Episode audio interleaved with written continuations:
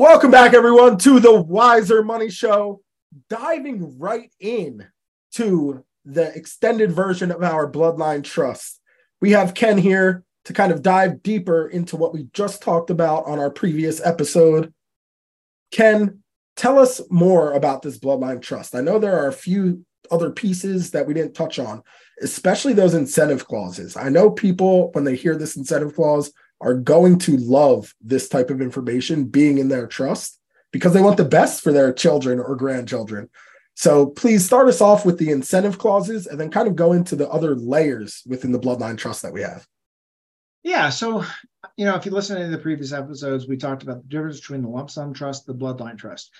How the bloodline trust, if done correctly, you can protect against death, disability, divorce, and lawsuit, and or lawsuit and why it's so important to have an outside trustee and a trust protector. And we left off with talking about what is it that we can give in economic benefit to the kids, right? If, we, if those are our first line of beneficiaries, and then we'll talk about how do you create clauses for the grandchildren. Now, some of you might be listening and your kids are five years old, 10 years old. So let me walk through either an adult child or a minor child. Okay, so mm-hmm. what it says is that we think through it. Let's use go back to Bob and Mary Smith. Bob and Mary Smith die on Monday. Tuesday, they leave a million dollars to their daughter. And let's say that this is left in a, a lump, uh, I'm sorry, in a sub share. We're going to make the presumption that there's an outside trust company and there's a separated trust protector. So now, what do we give to the daughter? Okay, here's the questions I always get. Well, what good is it if the daughter can't use it? So here's where we get into a very different mentality. When we're dealing with deca millionaires or above, they have a different mindset than people that maybe just have a million dollars or less than a million dollars. When it's when it's somebody is built a large, large net worth. Their concern is how do I continue to enjoy what I want to enjoy? It doesn't matter how it gets paid. So if we're dealing with a very wealthy person and they want a boat, goes into a boat trust. Mm-hmm. They can use the boat, but they don't own it. See, that concept to most people is like so foreign. What do you mean I don't own it? I want to own it. no, you don't want to. You want to control it you control it and have the use of it. What's the difference, right? If you control it and, and use it, do you really, who cares who owns it? Because the minute you own it, that's where you subject yourself to the lawsuit, to taxes, to all kinds of bad things. So if the daughter has a million dollars, she doesn't own it. The trust sub share owns it. What we do is we spell out what are the economic benefits that she wants, that you want her to have from it. Now right. we got to do this in two sections. One is a minor, one is an adult, and then we'll talk talk about those interact. So if the daughter is, let's start with an adult. So she's an adult. And what she can do is people will say, Well, I don't want to do it that way because then she can't buy a house. Why not? Put it in there, write not? it in. So, you know, the daughter can say, All right, I want to take that million dollars and I want to go buy a house. So she goes to the trustee. Trustee says, okay, it's in, you're going to have the use of it. We'll buy it for you. Mm-hmm. So the, the house is not owned by the daughter. The house is purchased by the sub share, owned by the sub share. The daughter lives in the house. Exactly. Um, let's say complete control. Another, yeah, control. Just don't and, don't own it. And let's say that the daughter wants to get an income and they don't want a house, but they just want to get income. So the trust can be designed with what's called, and I know this is a funny word, I don't know why they call it this, but it's it's called a a unitrust payout. UNI, mm-hmm. unitrust. Basically, what it says, and there's a lot of different ways you can do it. Um, it says give the daughter 6% per year or 8% per year. So if there's a million dollars, it'll give her 60 grand a year or 80 mm-hmm. grand a year. But what it says is that if the daughter comes under attack, that a divorce, lawsuit, medical, whatever, the trustee can stop the income. because if you don't give the trustee the ability to stop the income, All that money is it and take it. Okay. So the trustee can stop that income. So the idea is, is that you can set it up as a unitrust. Now, if let's say that the daughter is married and the daughter's um, a physician making $5 million a year, why would you want to have income come out? No All you're going to do is just create more of a tax problem. right. So in that particular case, you might say that the trustee has the ability to decide whether income comes out or not, even if there's no attack. And then what happens is if it's done correctly, that trust can expand and grow for grandkids. Right. And that state, if it's done correctly, can also avoid generation tax. Because there is a tax every time you, at a certain limit, there's a tax every time money passes from one generation to another. So it can really be custom designed, but the point of it is, is that the money's not owned by the daughter, it's owned by the sub trust. And then you can decide what kind of economic benefit do we want to give her? Do we want to allow her to buy assets like houses? Do we want to give her an income? Do we want to give both? Do we want to give it the discretion of her to give instructions to the trustee of what she wants and changing it? Okay.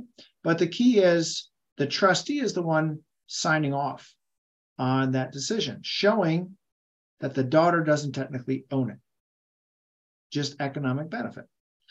Okay. Now, if you get a obstinate uh, trustee that says, I don't want you to buy a house. I don't know what reason a trustee, I've never seen that, would ever do that, but they could. Well, then here comes in the trust protector. Now, the trust protector can fire that obstinate uh, trust company and, and appoint another one. Exactly. Who will follow the the law, the the rules of the trust. And that's the levers that you have trust protector, separate trustee, and beneficiary. It's Now, like an upside down pyramid. Without the trust protector there, though, you're stuck. You're handcuffed to that company. You could try to sue them. They will likely win, but it'll be hard to fire that that trustee and hire a new one if you don't have the trust protector written in. That's right. That's why, you know, I years and decades ago, uh, when we tried to get those trust companies removed and the courts wouldn't do it, Mhm. it occurred to me that everybody should have a trust protector just to protect being able to just get rid of them if you wanted to.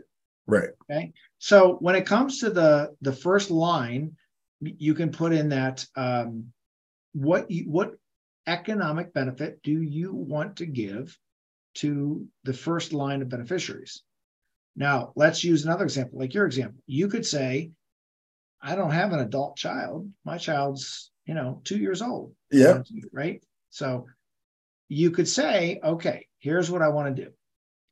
If I die, and see, I, I'm kind of half in your boat, half not. So I have kids in their 30s, and then I have a nine year old. Right. So you can design it where it says the primary beneficiary is the nine year old.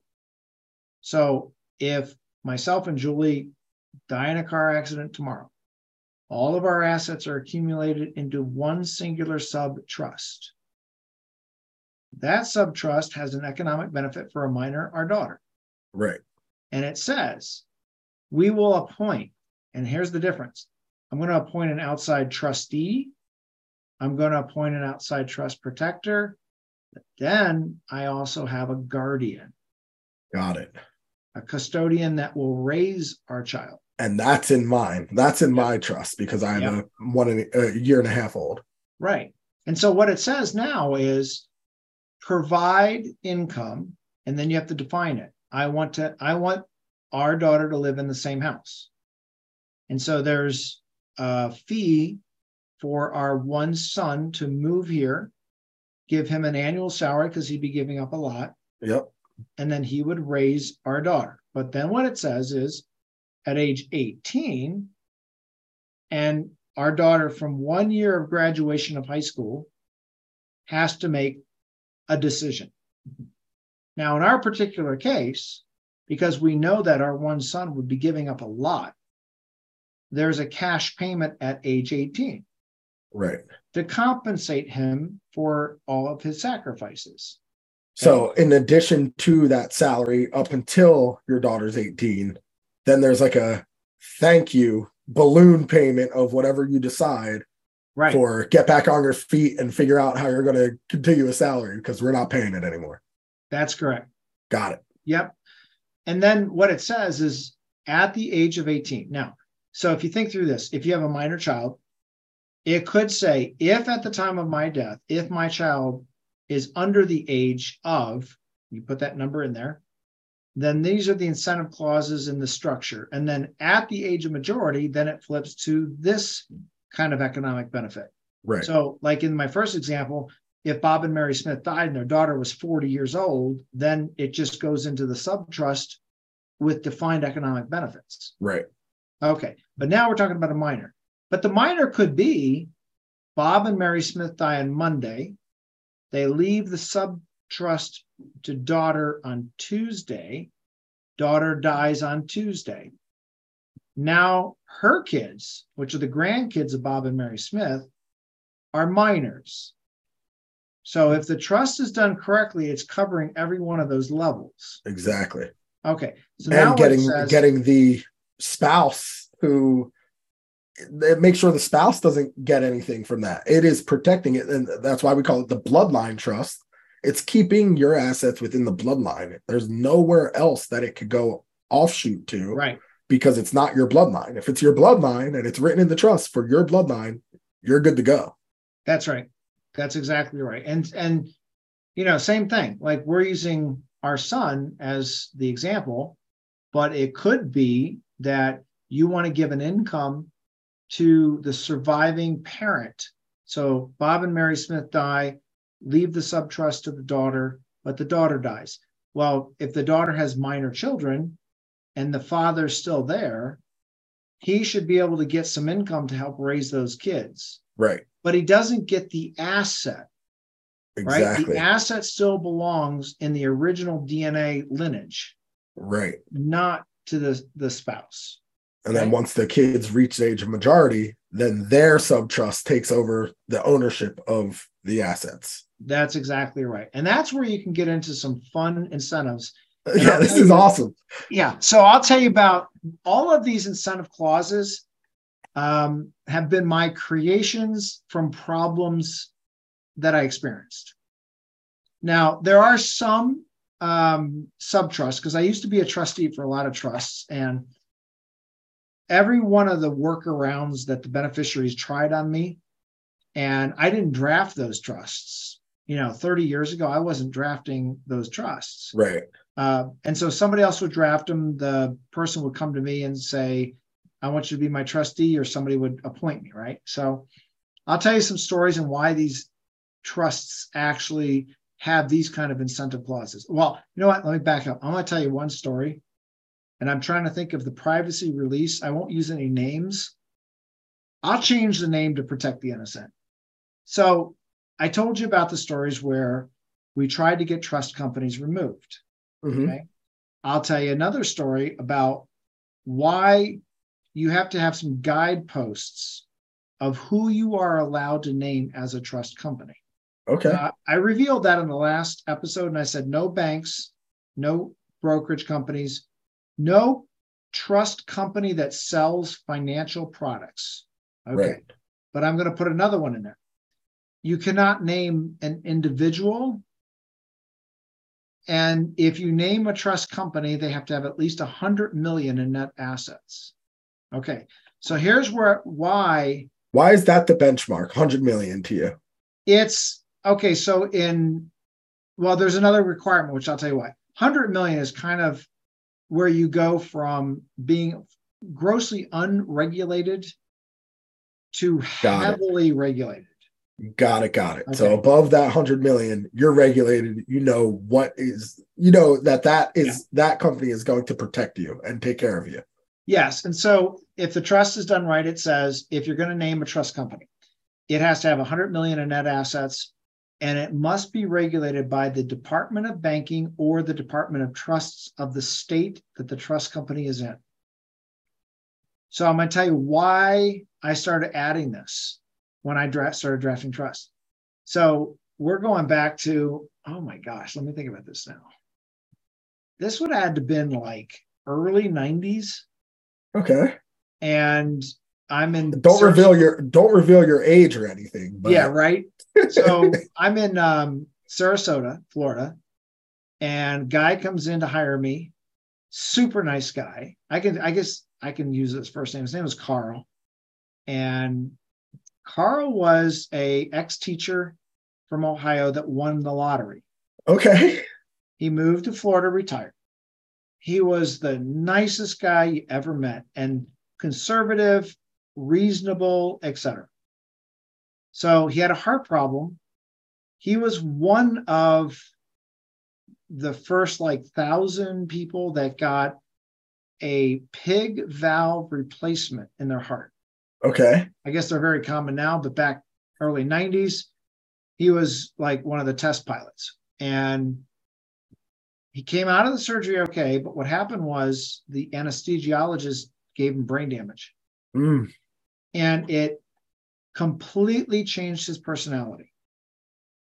He went from this conservative, reasonable person to he switched sexual preferences Okay. and Okay. he became, let's just say, very flagrant with his sexual preference. All right. And then he started hiring male prostitutes. Okay. Okay. So one day he walks into my office. I'm the trustee, and I got to paint a picture. So imagine Mick Jagger in a fishnet crop top and more jewelry than Mr. T. So this is the male prostitute that he had somehow befriended. Oh. They came in and they sat in my office, and Carl says, I don't even remember the amount now. It was so long ago. I want to say it was like seven grand, but who knows? He said, I want you to sign the check to give this guy seven grand. I'm looking at this guy going, wait, what? yeah. You're like, no Who is this guy? Like, all of a sudden, you just bring these people in off the street and you want me to write these checks? I said, I can't do that. And he said, Well, why not? I said, I don't know who he is. I don't know if he has a, you under duress. I don't know what the relationship is. What's the seven grand for? And he says, It's none of your business. Just write the check. But I'm the trustee. It's my Yeah. job. It is you." my business. Yes. And so I said, I can't do that. So here's what he does. He says, Well, you're fired. And I want you to write the agreement to name him. I don't remember the guy's name as my trustee. I had to. I I, I couldn't say no. Oh uh, man. So But like, it's this- like deep down, you just ruined this guy. But there's Yeah, nothing well- you can do. the other guy stole all his money. Yeah. Duh. Yeah. And the only good thing was he still had an Ohio State teacher's pension. Okay. and that's the one thing that helped him survive so it's sad because you know you you want to have again i didn't draft that trust but now it makes you recognize that the person that drafted it never thought through that so that's why it's always a good idea to have requirements on who you name as the trustee And also the trust protector at that point too. and the trust protector right it's got to be guide guidelines like bumpers in a, a bowling alley like you know no banks no brokerage companies nobody that sells financial products no buddy on the corner no family Yep. member Uh, it's got to be this kind of trust company with this many assets and regulated in this way Yeah. Okay, so that's really why so Oh, that hurts be- me to know that that happened. oh this is you know i had this conversation it's like sometimes i feel like the er doctor that just seen so much blood that sometimes i'm just i, I You're don't just numb to it. it's numb it but it's disgusting. Like you just wonder like right? It's just And on are you sick in the head? You know, you start to wonder that. right. And so okay let's talk about the incentive clauses. All right so the incentive clauses i've come up with a couple over the years. One that was typical that you do see in some trusts which is the educational one Yep. and what the educational one is is you see this a lot. Well it says well you know if my grandkids need money for college give them money for college right? So i had a couple trusts that way. And one trust i took over this trust um, from another accountant that said just you know i don't want to do this anymore. I should have known it wasn't a gift it was a bomb. Yep. like you know why is he getting getting rid of it on me? And so you know i was appointed as a trustee of it and every year i had to write this big check This guy was in his 40s. And the trust basically said, as long as you're in college, you get this much money every year. Oh man, he's taking one class, one class a semester. Oh, he would like matriculate in one singular class because the trust was not defined out. And every year, and he would just never work. He was like I mean, a complete to be honest, in it's society. It's a smart move, but it's Right. it's So wrong. he took advantage of it. Right. So I always thought, man, if I ever get a chance to draft trusts, it should be well designed and drafted as to, you know, how to do that. So I started drafting trusts, and mine said, because I thought through this, like how how many times have I seen the scam going on? So Right. it says that at age 18, you have one year from the uh, graduation of high school. So some kids don't graduate till 19, so they get 12 months. Mhm. But within that 12 month period of time, you have to submit in writing to the trustee what one of your four decisions are. So here's the basic decisions for a child, 18, right? Right.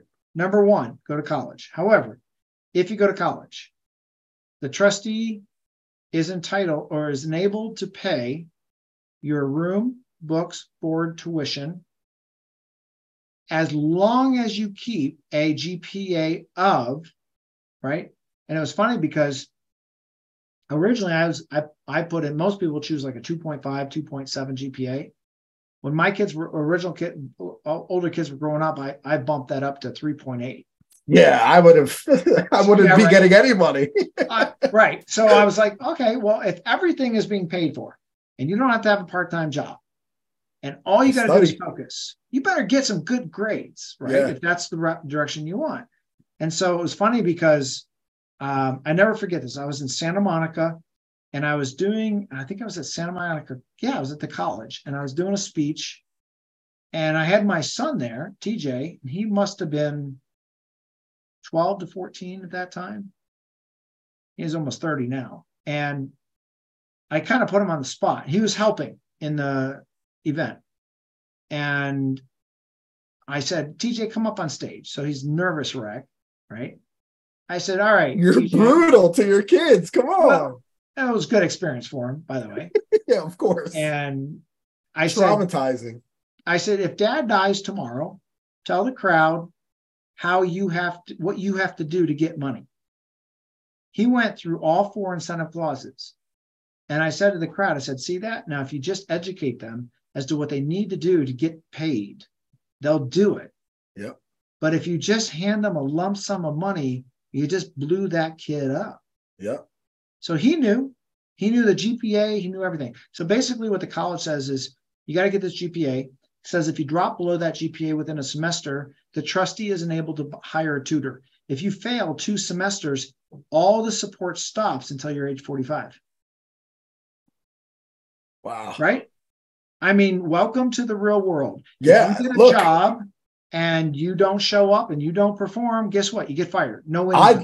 I love I love it, and I love that it's written like that. But me knowing what kind of student I was, I would be still waiting, well, which is good I- though. Which is good, Yeah, I know, but listen, there's there's there's all kinds of different personalities, right? right? you yeah, you have to know and- your kids. Yeah, I mean, Bill Gates, jo- uh, Steve Jobs, um, Harrison Ford. Um, I could go through like a hundred people, famous, massively wealthy people, never went to or never finished college. Right. Okay, so out. I failed. recognize it's it's not like it was in the 40s and 50s where you go to college, you get a job, you, you get an engineering degree, you go work for Boeing for 30 years, you retire. Yeah. It's different now. And colleges and universities do not have the same credibility as they did 50, 60, 70 years ago. It's a different 100%. environment. Okay, so in the trust incentive language, it also says, okay, what I could do is if I don't want to go to college, what else can I do? Okay, option two, you go in the military. So when I started drafting these like 30 years ago, I'd have people come back to me and say, okay, well, the problem here is um, I'm in the military, I'm 30 years old, I'm married with one child, and I'm living on base. And literally, I'm living in squalor. Our, our family can't afford to buy food because the military is not paying enough.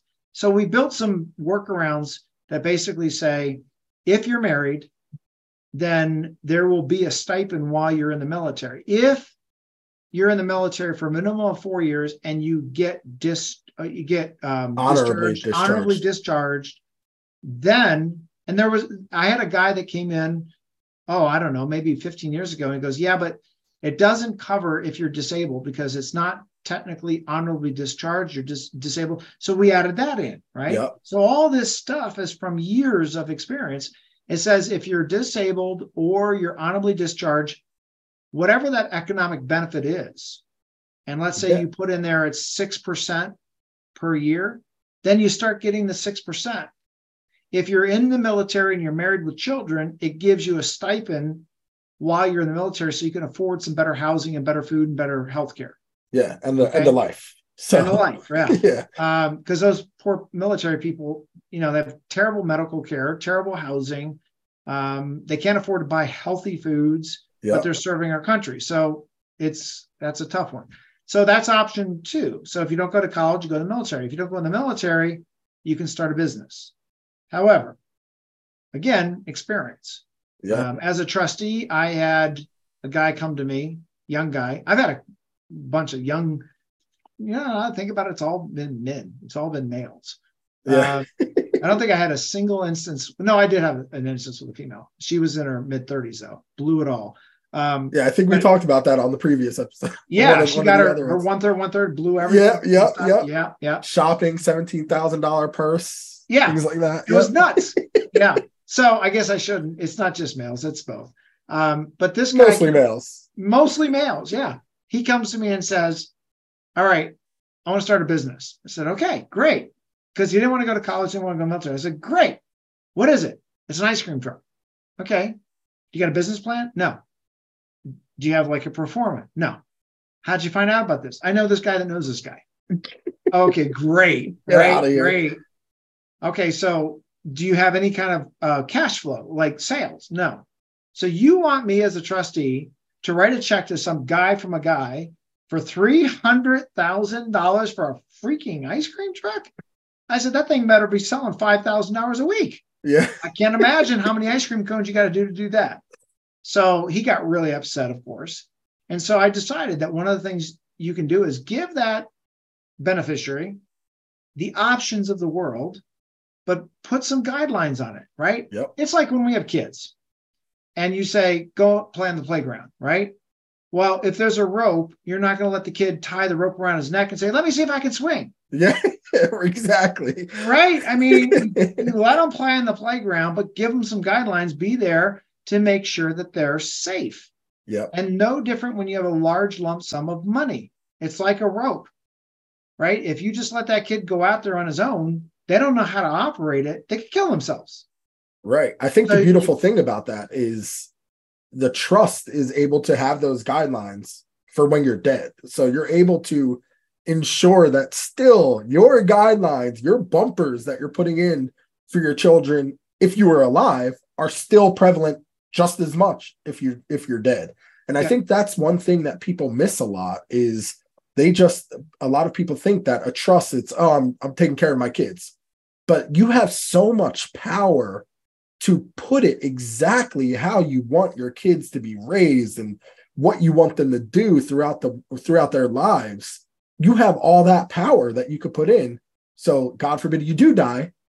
That is still ingrained in their brain and they know exactly what they need to do. And they know that mom or dad told them that they need to do this in order to get the benefit. So i i mean i love the trust when it's when it's drafted appropriately like that And, you know, now that you're saying it, speaking it, it's funny because you still get people to be like, well, they're adults. They can decide what to do it. No, they can't. Eh, no, they can't. I'm sorry, they can't because if they could decide what to do with it, they're super wealthy already. If they're not super wealthy already, they're probably not making the best financial decisions or know how to handle it. And even if they did, and you leave them that money and somebody steals or sues them for it, you didn't you didn't plan your own money. Why work your whole life to earn that money to not responsibly pass it on? right It's like a disregard for your time, your hours, your sacrifice. That's Right. the terrible thing about it. So, the option three is start a business. But here's what the guidelines are guidelines say that that child or grandchild has to bring to the trustee a business plan written in the SBA, which is the Small Business Administration's format. And if the SBA would have lent money on the business, the trustee can lend money on the business. This way, you have some guidelines based upon the SBA of viable businesses. Now, it doesn't mean that every SBA loan and business makes it, but there's at least a business plan. There's a viability analysis of would they lend to it. The trustee then makes the decision. The trustee does not give the money to the child. Right. And then it also cre- makes them understand what it takes to to start a business as opposed to just like, yep, here's money. Hopefully you win. It's like, no, this is what you need to do. Take this step. And then usually when somebody does that and they take these steps to to better themselves, they continue to take those steps. There you go. As a parent, you just taught your child how to do something that they didn't know before, and you're not even there. So that's right. It's it's incredible that you can add all of this stuff, worded how you want, guidelines how you want. You're still able to be a parent, even though you're not there. Yes. And I think and, that's what people need to realize. And show respect for the time and sacrifice of the money that you earned. Yep. So that's option three. Option four is simple it's do nothing, get nothing. right? I mean, we do we live in a capitalistic society where you have to put effort out. Your rewards are not the collective rewards of everybody's effort. You get rewarded for your effort. You don't just, you're not entitled to it. You don't just get it. That's how you blow kids up. So if you do nothing, you get nothing till age 45. I've learned that right around age 45, people kind of have a, a come, you know, a, a, an awakening, a reckoning. Yeah. oh my God, like half my life is over. I better have some responsibility. Not everybody. I've seen some 15, 60 year old really irresponsible people, but as a whole, it's generally about 45 years old. Right. But if you get a 20, 25 year old person you're going to wake them up to say, unless you do one of these things, you get nothing for 20, 25 years. Yeah. And I'm sure there are people out there that do nothing, get nothing. They work an odd job just to get by. And then at 45, they can live their life. But at that point, they're in a, they're mature enough to know what to do. But they probably don't have yeah. kids if they don't have a steady income coming in. So well, you know, it's interesting because I've been doing this for so long. Um, I've had see, I've seen the 18, 19, 20 year olds blow themselves up and just do nothing. Yep. And what's really interesting is right around 28 to 30, they come back. Business plan. and they go, here's a business plan. I want to go back to school for an education. And see, that's great. They can always reset but that stops the the money from going to them in a lump sum and then blowing it up because listen if you're not willing to put the effort in you're going to blow it up look at the yep. look at the statistics from lottery winners 85% lose all that money within 5 years 90% have massive depression they have medical problems onset by the winning of the lotteries they can't handle it because they haven't earned it they haven't gone through the journey of learning how to handle it. Right. Right. I mean, think about it. It's all over social media and pop culture. All of these music artists that are 18 and have they're successful, all of these athletes that are 20 and successful, they get all of this money and they either blow it all, lose it all, or they get killed or they kill someone else because of reckless driving and and they're getting this Lamborghini that they shouldn't have at 20 years old, and they're just dangerous to themselves right. and to other people. So think about if you have that money sitting in your account, you pass away, are you comfortable giving an 18 year old, given what you've seen? Because I'm not. And now I have a kid, and I'm like, I want to give my kid everything. But if I can, if I die before my kid is, you know, a, an adult, if I can give the guide to him to be the best version of himself, and then he has access, first of all, just so we're clear, I don't have all this money, but if I did, to give him the guide and to have the access to ever to the world just by putting in a little bit of work and showing that he's dedicated to this, that would make me feel better at night while I'm alive, knowing that he's taken care of because I'm making sure that he's taking the steps to be the best version of himself and he can't blow himself up at that point. That's right. Well, I think it all goes to, you know, as a parent, what your belief is. If your parent as a belief is just to give the kid everything, you'll just do a lump sum trust. Right. If your belief as a parent is my job is to prepare that child for life, then we don't give them a lump sum and a lump sum trust because that doesn't prepare them. That right. just makes it easier on them to blow themselves up. 100%. So, um, I think what we should do is on the next episode, uh, we should really get into. Oh, I got one other thing. Uh, this is funny. So these are things from experience. I'll, I'll, tell you a funny story. My one son, not the other son I was talking about, but my other son, um, he was, let's see, how old was he? 16 years old. We were living in Vegas at the time. Um, I go to the gym really early in the morning. I know. what's that? I said, I know. We have know. our calls while you're yeah. on, on doing your cardio. so I'm driving home. It must be 6 30 a.m. I get buzzed by this SUV doing like 110. Now I do maybe max five over the speed limit. And I'm like, man, that son of a gun almost killed me, scared the heck out of me. So I get off the exit, and this guy that buzzed me is right in front of me. And then it comes to me that's my son in Julie's car. And then I just felt this overwhelming heat my face got red. Oh, I'm like, oh, right. And so apparently he went to pick this car up at the dealership, which was getting work because he was 16 and he was driving it home.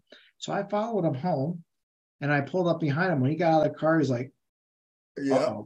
and I told him, I said, well, I had a lot of things to say to him, but I did, the one thing I was like, you almost killed me and you could have killed somebody else on the road. Yep. I said, so you can't ever, ever do anything like that ever again. And so after that actually happened, I came up with another little um, part of the trust. And it says, like our for our daughter, um, when she's 16, if we're both gone, she can only own an SUV over 6,000 pounds Nice little tax and, break.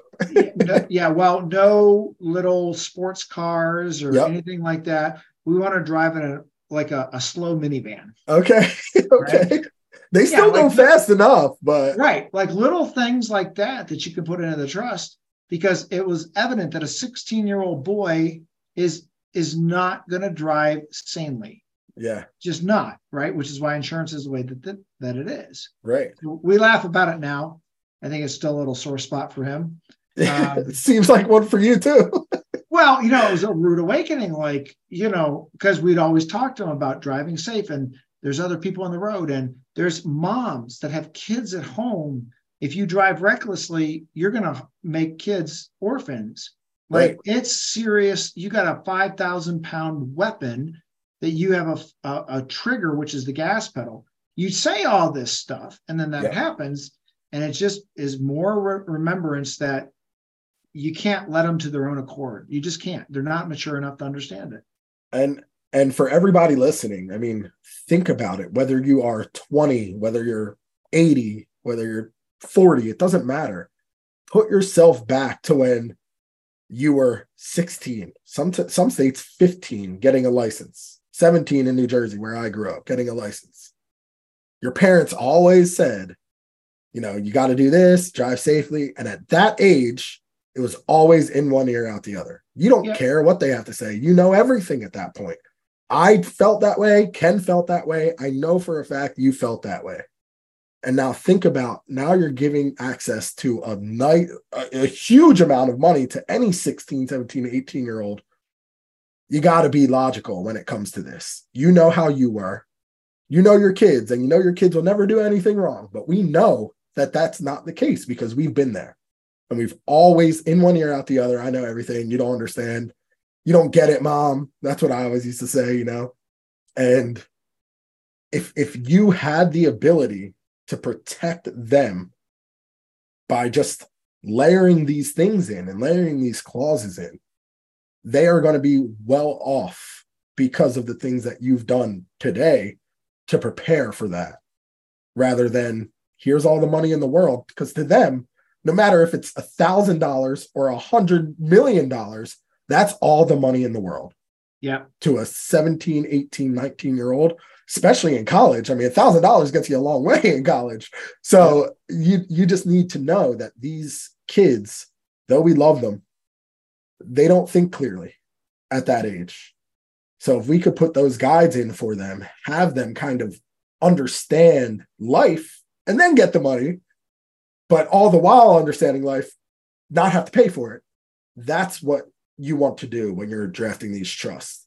But Ken, I do want to say that everything we've talked about so far in the month of July about these trusts are completely irrelevant if you don't fund the trust. And that's the second mistake that we will get into on the next episode of the Wiser Money Show. Ken, thank you so much for enlightening us on the Bloodline Trust. I mean, it, it's very important. If you have a trust now, if you can get it amended or, or get a new trust for this Bloodline Trust to put these incentive clauses in and, and all of the other factors that go into this type of trust, I, I recommend doing it because just hearing you talk about it and these other incentives that you've thought about and you know your lived experience is far greater than just hoping, like we've seen, a lawyer knowing what they're telling you to do versus what you should do. Sounds good. All right. Hey, everybody. Thanks for joining, and we'll talk to you next episode. Bye, everyone. See ya.